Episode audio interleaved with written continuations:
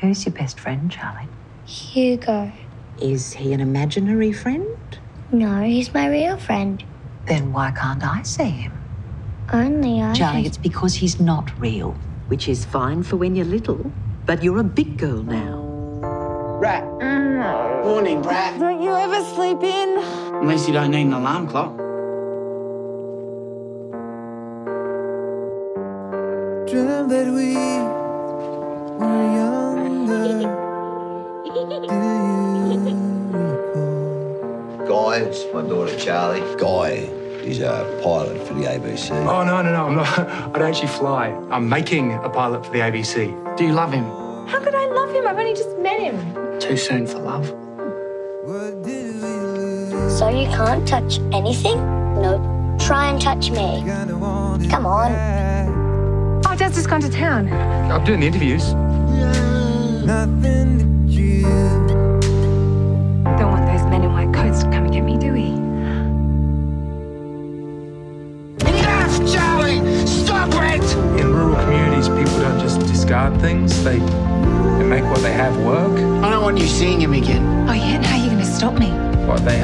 is no one. I'm gonna need some manly advice, mate. Have you ever been in love, Roger? Yes, I have. He'll never know you like I do. Yeah, well, at least he can touch me.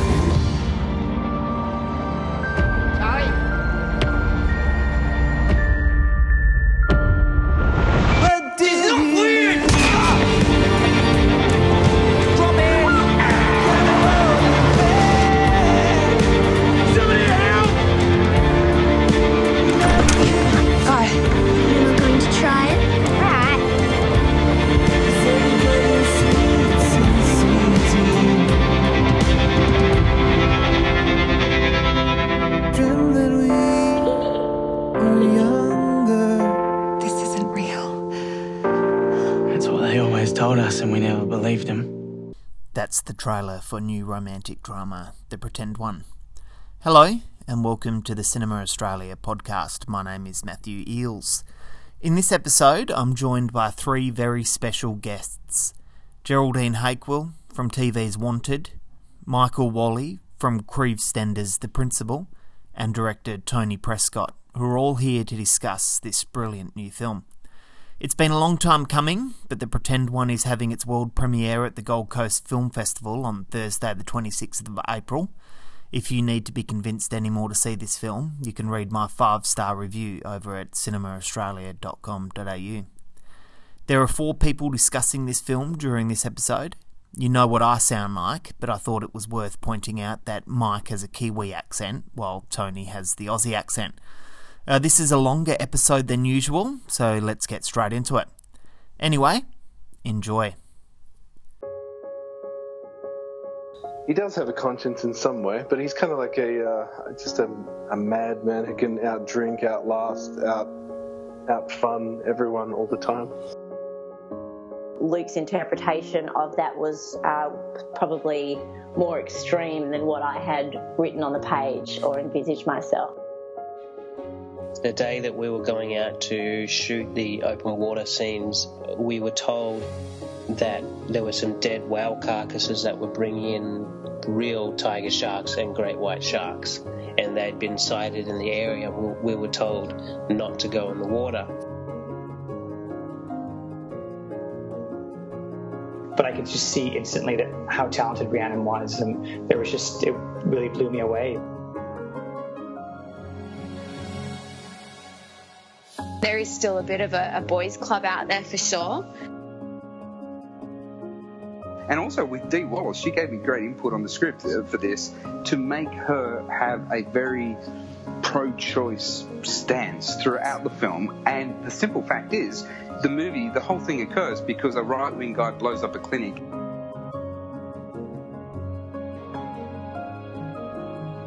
Very organically, somehow the name The Comet Kids popped up, and we sort of just kind of based the movie around that name. Like it happened really quickly. We kind of thought, like, that's a really great name for a movie. Like, what is, what, who are the Comet Kids? we just thought it was very, very important to uh, start writing more roles for women and uh, women, not just, as I said, as girlfriends, mothers, and people in love, but women who are their own people, as we are.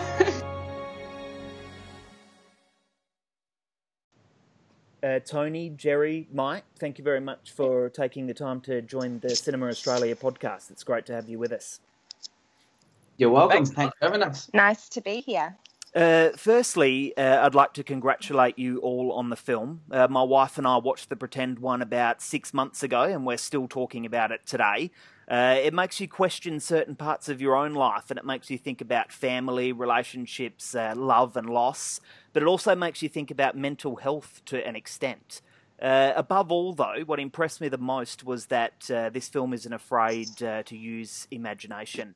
Uh, it's fearless in its execution, and we make a lot of drama in Australia with the odd comedy in between, but I've never seen anything quite like the Pretend one. So, congratulations again. Thank you. Oh, thanks a lot. It's Yeah, kind words. Um, Appreciate To- it. Tony, I want to start with you. What's the Pretend one about? Um, the pretend one is essentially a love triangle, um, in in sorts, uh, where a young farmer grows up with her imaginary friend, uh, and he stays around for a little too long, um, and he eventually falls in love with her, which I guess is which I guess is the unique part. Um, but and I guess you re- and I guess that, that slowly unravels that he's been hanging around for you know probably inappropriate reasons. Um, that sounded dirty. Um, but no, he's actually he's actually you know like you said more of a a solve for mental health. You know for an issue that happened early on. He appeared and and it, you know he can't leave until that's resolved. Uh, Mike yeah. and, and Jerry, uh, can I get you both to tell us Mhm. about the characters that you play in the film? I play. Uh, oh my God, what's my character's name? Charlie. Your character's name is Charlie. it's been so long. It has Matthew, you been so long. It has It's been a long. long time.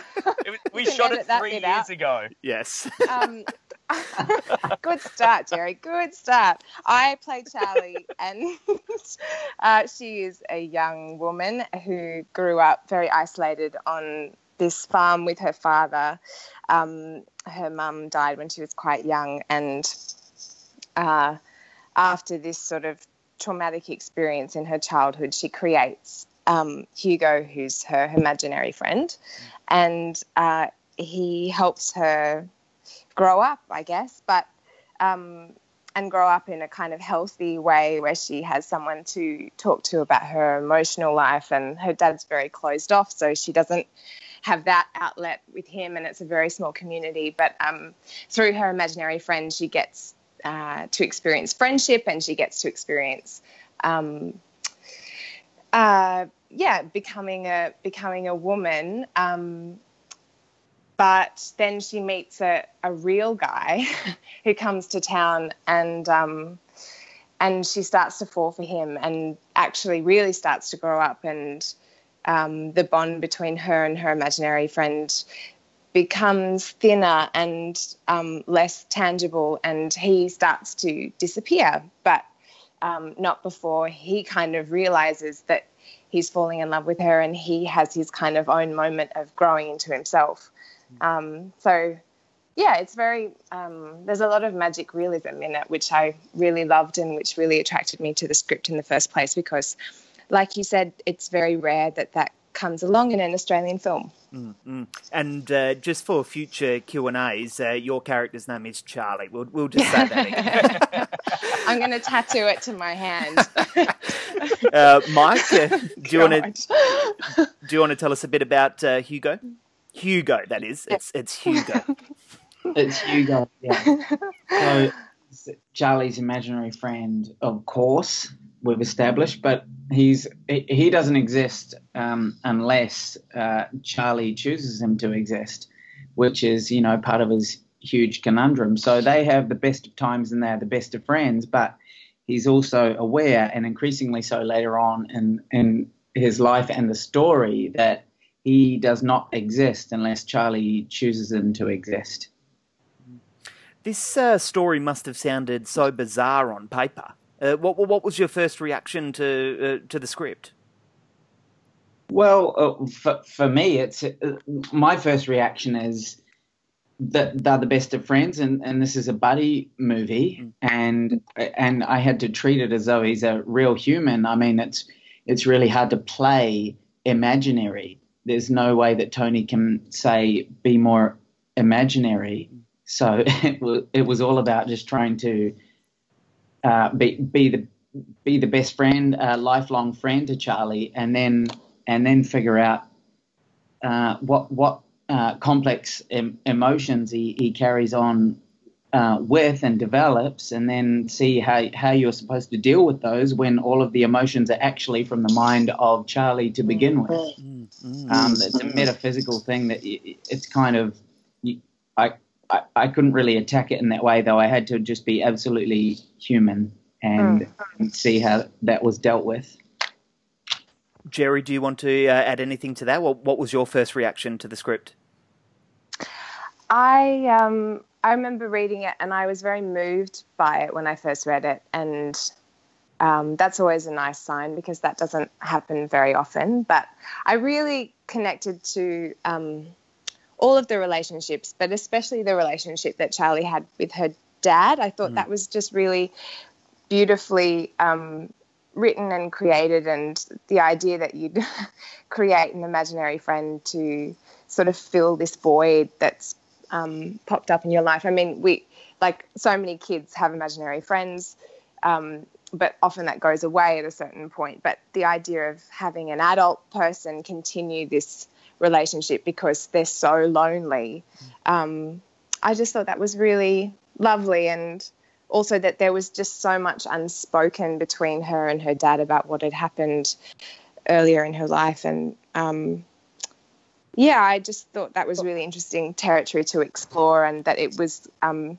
that it was realized really beautifully in the script. So yeah my initial reaction was that i was very moved and so immediately i wanted to do it because um, i think i really respond to stuff that i have an emotional connection to and this was one of them. Would you would you all agree, all three of you, that uh, this is David Field's best performance? It feels like that feels like a trap. this question, um, but I'll, I'll answer that. I, um, I think Dave Field is a phenomenal actor, um, and I think, and I think oftentimes he plays this really hard character, but seeing him show the other side, seeing him break, seeing him shift, I think like I just loved exposing his range and what Dave Field has in his arsenal in this film. Like I think he really he brought so much to it. Um, just from from breaking away from that really hard, strong character, um, that stoicism, and showing those vulnerabilities in such a genuine way. Um, you know, I really think all four of the cast, you know, made had their own job in breaking or growing up or having this resolution to make this film quite powerful. And I think all four actors did it, executed it beautifully. Um, and I think Dave Field, you know, is the same. He went from a strong man to show his weakness, and he, I think he really did it with authenticity, which, you know, you know, you know the scene I'm talking about at the end, and it really hits you hard. Everybody said that scene kind of really, really hits hard, and I think it's also because we're not used to, you know, we all have father figures, and they're meant to be the strength in the in the family. The patriarch is meant to be the strength. So seeing that vulnerability, like seeing your own parents break down, it kind of really gets you. It gets to, you know, somewhere quite Especially- personal. especially that um, Australian archetype of the the stoic farmer, which um, feels like such a trope through literature and film and art and stuff, and to to see uh, that softer side come through and and the um, start to understand some of the hardships of living that sort of life. Um, I think is really special and unusual. Mm.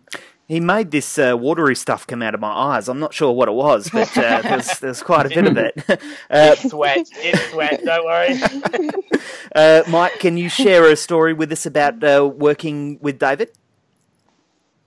Um, yeah, only well, it's it's about working with everybody in the in the whole environment of this um fully sort of uh, immersive filmmaking experience. But I mean, we, we sat around the uh, campfire that was built just outside of the mining uh, dongas that we slept in and uh, chatted about the day that we'd filmed and the and the day that we've got a, ahead.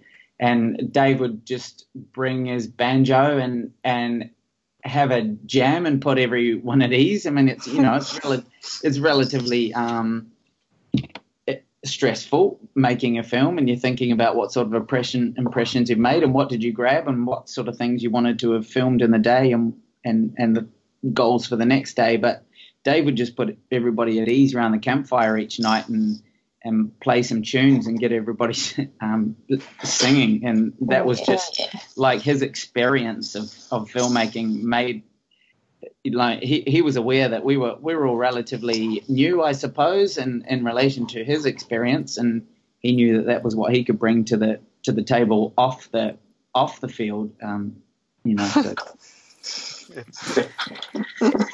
I think I think it's also hard because Mike never like through the whole film. Mike is only ever having one-way conversations with David's character Roger. Mm. He never gets he never gets anything in return. He's just he's talking to a one-way mirror. Yeah, that's true. So that was really nice to actually talk to him at the end of a day. Uh, it's interesting that you bring up the music because you're all musically gifted. I mean, Jerry, you've just released your first album, and, and Mike, you've done quite a bit of music theatre. Uh, so, so uh, did music? Uh, obviously, music played uh, quite a role behind the scenes uh, while making the pretend one. Yeah. Who was? uh, yeah, I guess so. I mean, I think Tony, you can probably talk about this, but funnily enough, I think I got the job because I could sing, even though I didn't sing in the film um, at all. But uh, I think, t- uh, correct me if I'm wrong, but I think Tony, you saw a video of me singing and you were like, "Oh yeah, she'll do."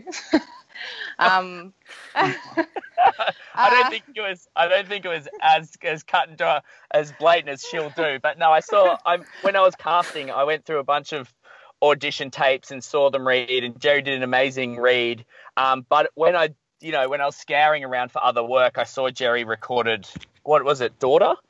Um, oh she yeah, did, yeah. Um, this song. It was just and a cover just- of a song. and it was beautiful. And it was a song that I thought really tonally uh, fit with the film. So I guess I'm I can't play any music, but I I listen to music, and music really helps me creatively find a tone. It helped me write the script with James Rowie. You know, it helps me slot into slot into the world. And one of these songs, Jerry had actually did a cover of, I was really moved by it because it was the exact tone, and I thought that helped me. You know, that kind of made the decision pretty clear uh, once I'd seen that. And Mark and you had also, known. Oh, oh, yeah, go for it. I was going to say, you also gave us um, like a playlist of stuff that you'd been listening to when you guys had written it. Um, and like, we would all listen to, like, Mike and Ben and I would listen to songs to, like, get us in the vibe for different scenes. And there wasn't much, um, there was no internet or like phone reception or anything. So it was just like what someone got downloaded on their phone. And so there was kind of a very limited supply of stuff. But um, I think because there wasn't a lot of connection with the outside, and you know, Dave had his mandolin and his guitar, and um, yeah, we ended up just sitting around like playing stuff and singing most nights or listening to things that people had on their phones and yeah, it became a way of getting into the world, but also like letting go of it at the end of the day. It's beautiful. You're listening to the Cinema Australia podcast on iTunes, SoundCloud, or at cinemaaustralia.com.au.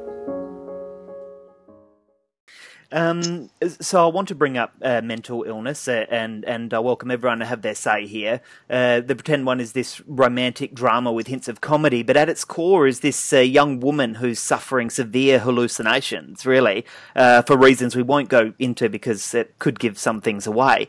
But how aware were you, Tony, in your approach to Charlie's mental illness, uh, not to misrepresent it? Um, I think it's a, I think it's a difficult one because we, you don't kind of want to give it away and you don't want to be heavy-handed. I mean, films that I really referenced hard with this film was Never Let Me Go, which is a beautiful film, but also Lars and the Real Girl. Mm. And I think it's sat in that world where Lars and the Real Girl, you know, it plays with mental illness uh, quite beautifully, uh, realizing that there's an issue and realizing that there's a problem and realizing that has to be, you know, that there needs to be a solution or even just becoming aware of it, I think is probably one of the biggest issues Mm. because you know, for most of these film, you you don't think that there's anything wrong, and and I guess that's the key to the to the twist is you don't think that there's anything wrong. You just think this is a, you know, this is a friendship that's lasted probably longer than it should. Mm. Um, and so I think you always have to be quite careful with it, but you also don't want to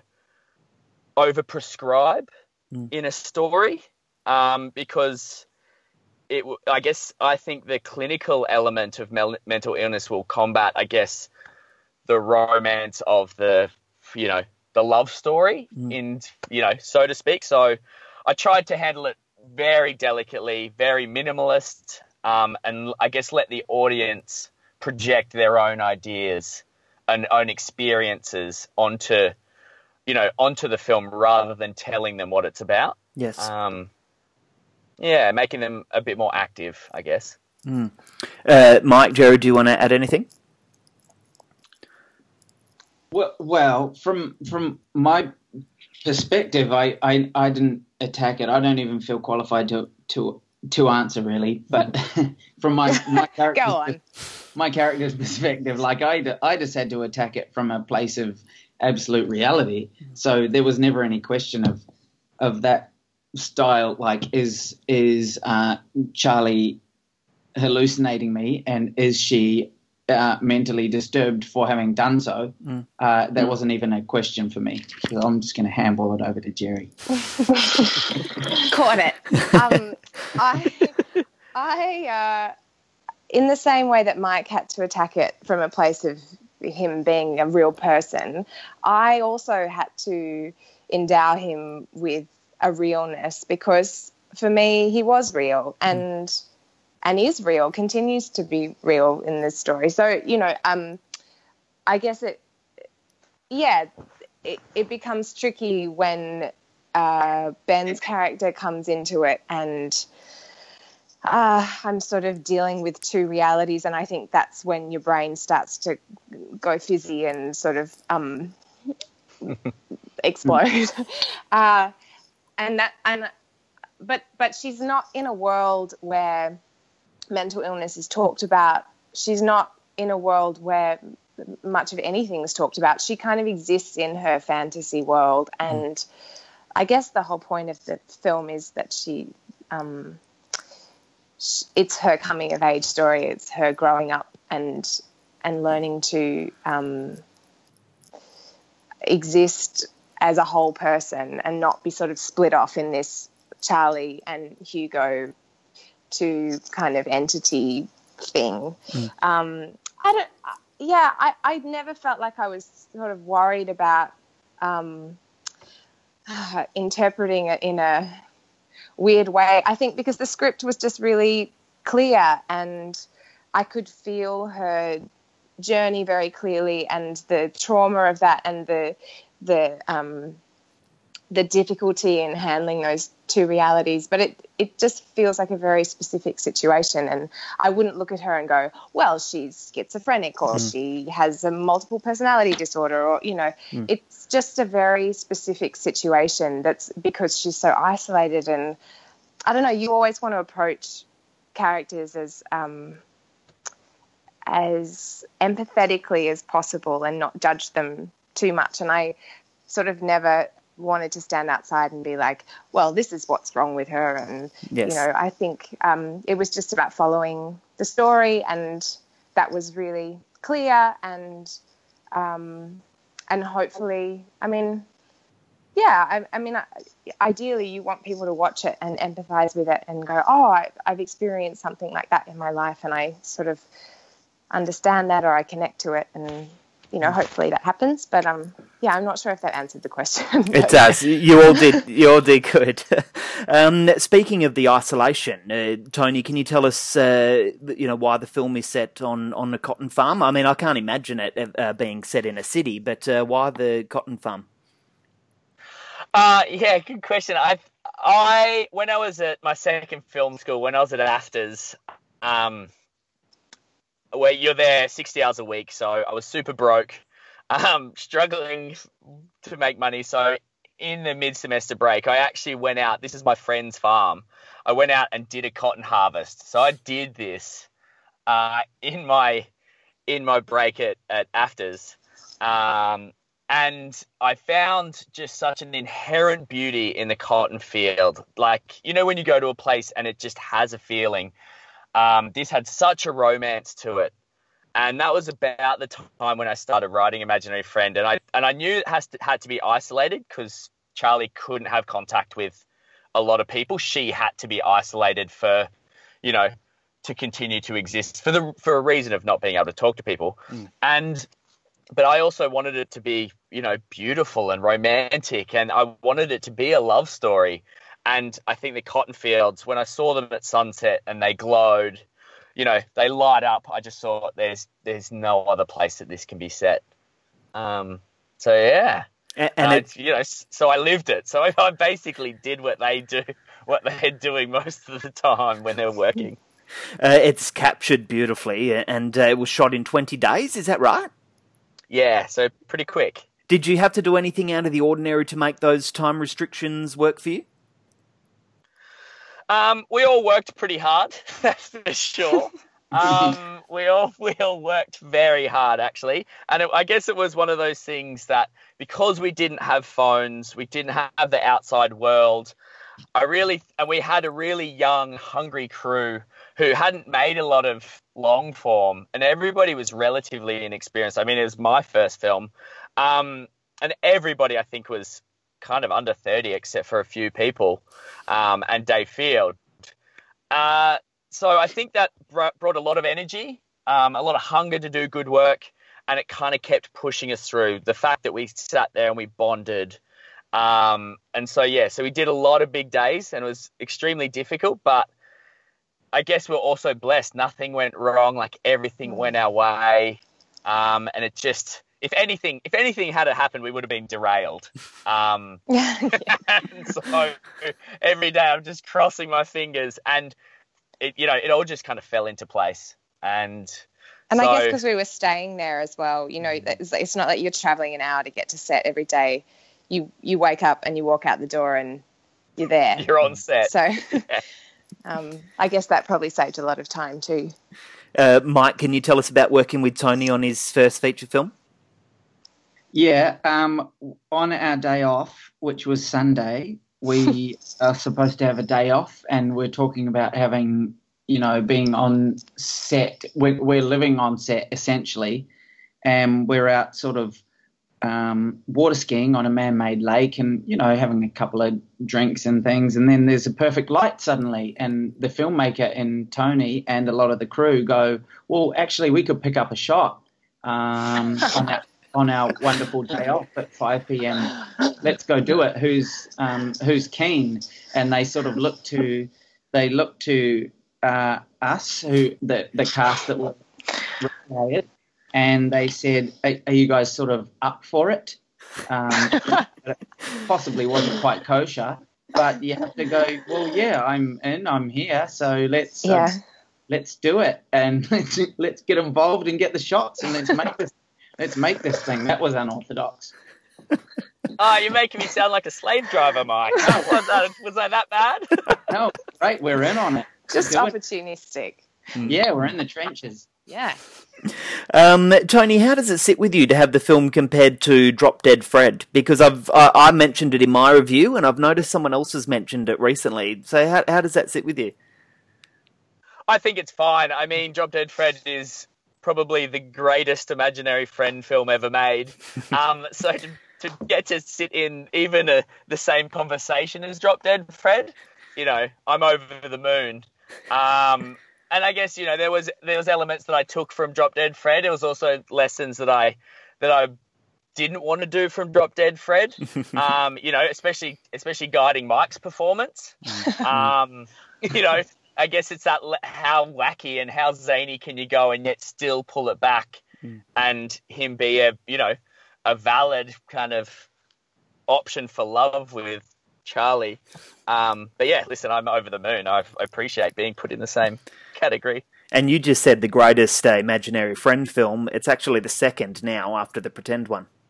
Ah, Oh. Yeah. stop it. Uh, gonna it to the pottery wheel.